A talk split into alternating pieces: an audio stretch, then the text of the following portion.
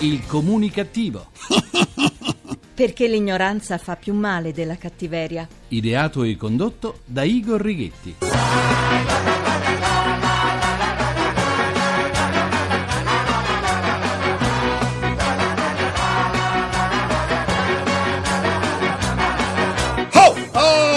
Can can, come se non ce ne fosse già abbastanza. Eh? Buona comunicazione dal vostro comunicativo di fiducia, Igor Righetti. Bentornati alla nostra terapia radiofonica di gruppo di sana comunicativeria emissioni 0, numero 1766 con il 6. È sicuro? Sì, sono sicuro. È sicuro? Sì, venerdì hanno tenuto la seduta numero lei. 1765. È sicuro? Sì, sono sicuro. Oggi è la 1766esima seduta del comunicativo. Terapia che ci aiuta a non somatizzare le tante schifezze che siamo costretti a vedere e a sentire. Al mio segnale, scatenate l'inferno. Va bene Massimo Decimo Meridio, ma se non fai il segnale non posso scatenare un fichetto secco senza neppure la mandorla dentro.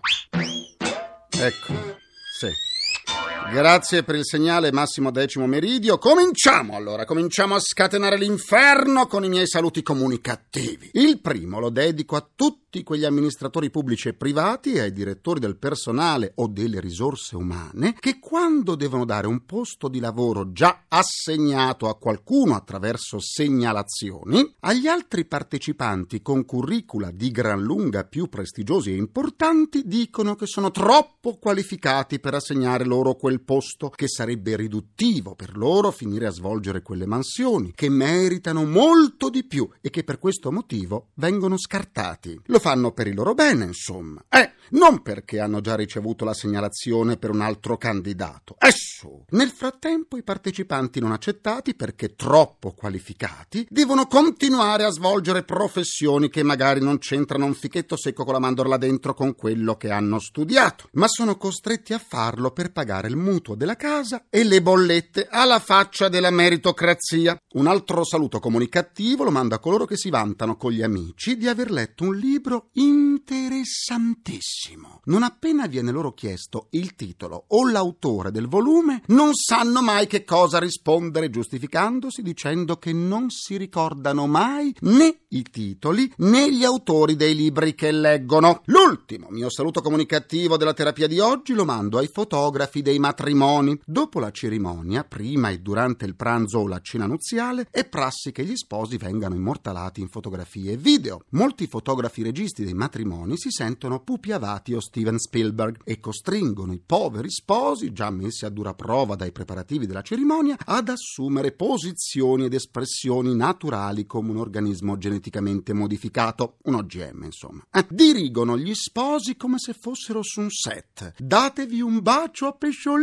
A pesciolino significa sulle labbra, non in modo passionale, in quanto i fotografi di matrimoni realizzano album che dovranno essere visti da tutti, bambini e anziani inclusi. Lo sposo, dice il fotografo, guardi il mio assistente e la sposa faccia l'espressione innamorata. In teoria, due neosposi dovrebbero avere l'espressione innamorata senza bisogno di chiederlo. Il fotografo di matrimoni comanda a bacchetta e chiede anche agli invitati di fare applausi, di spostarsi perché entrano in campo. Fanno cambiare la giacca al testimone se è troppo simile a quella indossata dallo sposo. Danno il via agli sposi per tagliare la torta. Fanno entrare sul set prima i genitori della sposa e poi quelli dello sposo. Quindi c'è l'immancabile foto con gli amici di lui e con gli amici di lei. Guai a contraddire un fotografo di matrimoni. A quel punto non sarebbe più in grado di garantire la buona riuscita dell'album matrimoniale e del video. Tutti si devono attenere alle sue direttive. Ma no, dice il fotografo agli sposi, vi siete baciati in controluce, dovete baciarvi sotto questa pianta. No, non quella, è rovinata, non la vedete. Andate verso la palma che fa tanto tropici. Adesso sorridete, dimenticandosi che è un matrimonio, non un funerale. Ora venite qua, dice il fotografo regista. Lo sposo prende in braccio la sposa. Ma no, non così, deve essere più convincente. Ma la sposa ha il viso lucido come lo strutto su un crostino caldo. E su, mettetele un po' di cipria. In molti casi, sullo pseudo set, è presente anche una truccatrice, proprio come in una fiction o in un film. La sposa col viso unto rovinerebbe l'album e il filmino che parenti e amici saranno poi costretti a vedere al ritorno dal viaggio di nozze. Del resto i fotografi dei matrimoni vogliono distinguere le loro opere da quelle dei colleghi di altri matrimoni e in molti casi costringono gli sposi ad acrobazie e ad assumere posizioni da Kama Sutra. In effetti, quando si guardano questi album ci sono decine e decine di immagini tutte uguali. Forse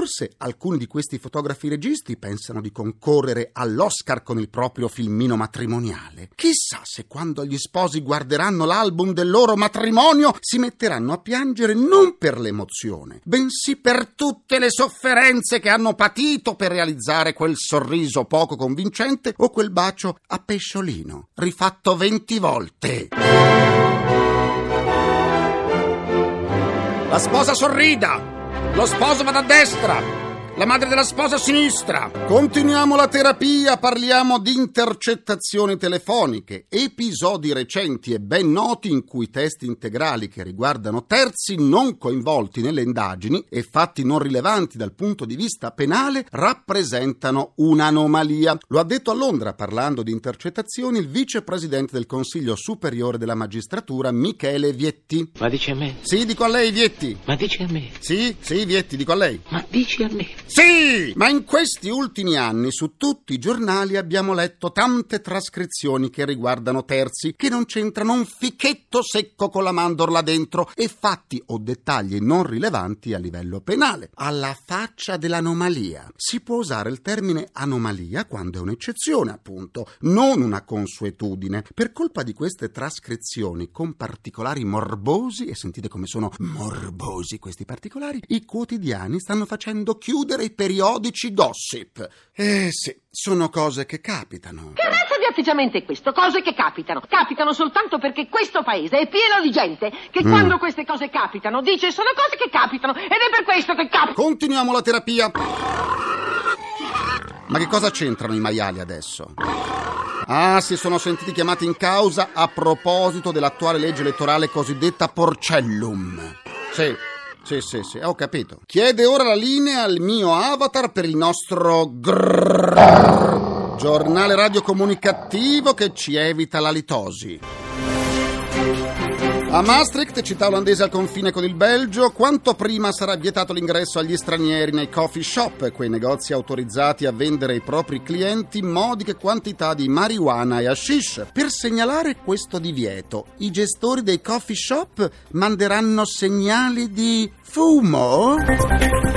Nonostante la crisi mondiale che imperversa in questo periodo, a ottobre in Italia sono previsti vari scioperi che toccheranno i settori della scuola, dei trasporti, delle poste e del pubblico impiego. È mai possibile? È mai possibile che i sindacati non si rendano conto che di questo passo il vero problema sarà riuscire a mangiare? Beh, almeno avremo eliminato lo sciopero della fame. Per ascoltare e scaricare le puntate in podcast andate sul sito ilcomunicativo.rai.it. Per scambiarci un po' di sane comunicattiveri vi aspettiamo sulla pagina Facebook del Comunicativo, facebook.com slash barra il comunicativo. C'è mia nonna su Facebook l'ha cambiato pure look. Grazie Massimo dalla pagina Facebook del Comunicativo. Oggi saluto Nepente Rosso, Marco Guidi, Massimo Simoni, Gianni Di Giulio, Massimo Pagliero e i comunicativi della meravigliosa Capaccio Pestum in provincia di Salerno, Antonio Palmieri, Antonio e Carmela Pepe, Salvatore Carmela De Martino, il percussionista tornitore Alessandro Sorrentino e i neosposi Dario De Martino e Annalisa Lettieri ai quali esprimo le mie felicitazioni. La famiglia del comunicativo cresce di giorno in giorno, ormai siamo una comunità di centinaia di migliaia di comunicativi, una comunità che non ha bisogno di recupero, anzi, comunicativi arrabbiati, indignati, ma mai rassegnati. Soffermiamoci adesso sulle professioni del nuovo millennio. Fino a non molto tempo fa le categorie dei lavori erano ben precise, da una parte gli artigiani come idraulici, elettricisti, falegnami, fabbri, carpentieri, parrucchieri, sarti, muratori e dall'altra i cosiddetti colletti bianchi, categoria che includeva un po' tutte le attività intellettuali, dai semplici impiegati ai professionisti, dai docenti ai giornalisti. La globalizzazione dei mercati e le nuove tecnologie hanno trasformato tutto e come primo risultato hanno fatto assumere alla lingua inglese il ruolo di lingua ufficiale del pianeta. Così oggi, accanto ai mestieri tradizionali sempre più in crisi per mancanza di apprendisti desiderosi di imparare attraverso anni di gavetta e di scarsi guadagni, si affaccia un numero imprecisato e in continua evoluzione di nuove professioni legate a internet e alla trasformazione di modi di vita. In questo modo, accanto alle figure professionali specializzate nel settore informatico, sono le risorse umane, marketing e comunicazione i settori dove ci saranno più opportunità per le nuove generazioni cresciute tra i siti internet e i social media. Il business online, per esempio, è un fenomeno recente. Comunicare e vendere al mercato digitale richiede nuove specifiche professionalità, come il grafico web, per esempio, il redattore online, il pubblicitario web. Tra le professioni del futuro suggerite c'è il pilota spaziale, la guida turistica dello spazio, l'agricoltore idroponico delle fattorie urbane poste sopra i terrazzi dei palazzi, lo specialista degli effetti dei cambiamenti climatici,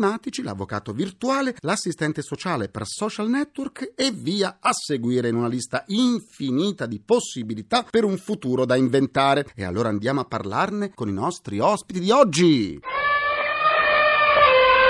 Do la mia buona comunicazione al docente in sociologia della comunicazione all'Università Roma 3 e consigliere d'amministrazione di aziende pubbliche e private italiane Mauro Miccio. Buona comunicazione a tutti. In Italia abbiamo sempre avuto due miti, il posto fisso e il posto vicino a casa. Con l'avvento della globalizzazione questo modo di pensare al lavoro è ancora presente nei giovani? Assolutamente sì, almeno per quanto riguarda i giovani italiani, alimentato anche un po' dalle famiglie, questo bisogna riconoscerlo, ma i dati ufficiali, informazioni ufficiali sulla disoccupazione dicono che oltre alla mancanza di occasioni in alcune aree d'Italia, in particolare nel sud, molto spesso di fronte alla possibilità di posti di lavoro, in particolare quando si parla di lavori che hanno bisogno di creatività ma anche di manualità, c'è qualche difficoltà e se non addirittura l'impossibilità di trovare persone disposte ad accettare un posto magari più lontano. Kafka scriveva che il lavoro intellettuale strappa l'uomo alla comunità umana, il lavoro manuale invece conduce l'uomo verso gli uomini. Il lavoro fatto attraverso il web dove conduce? Se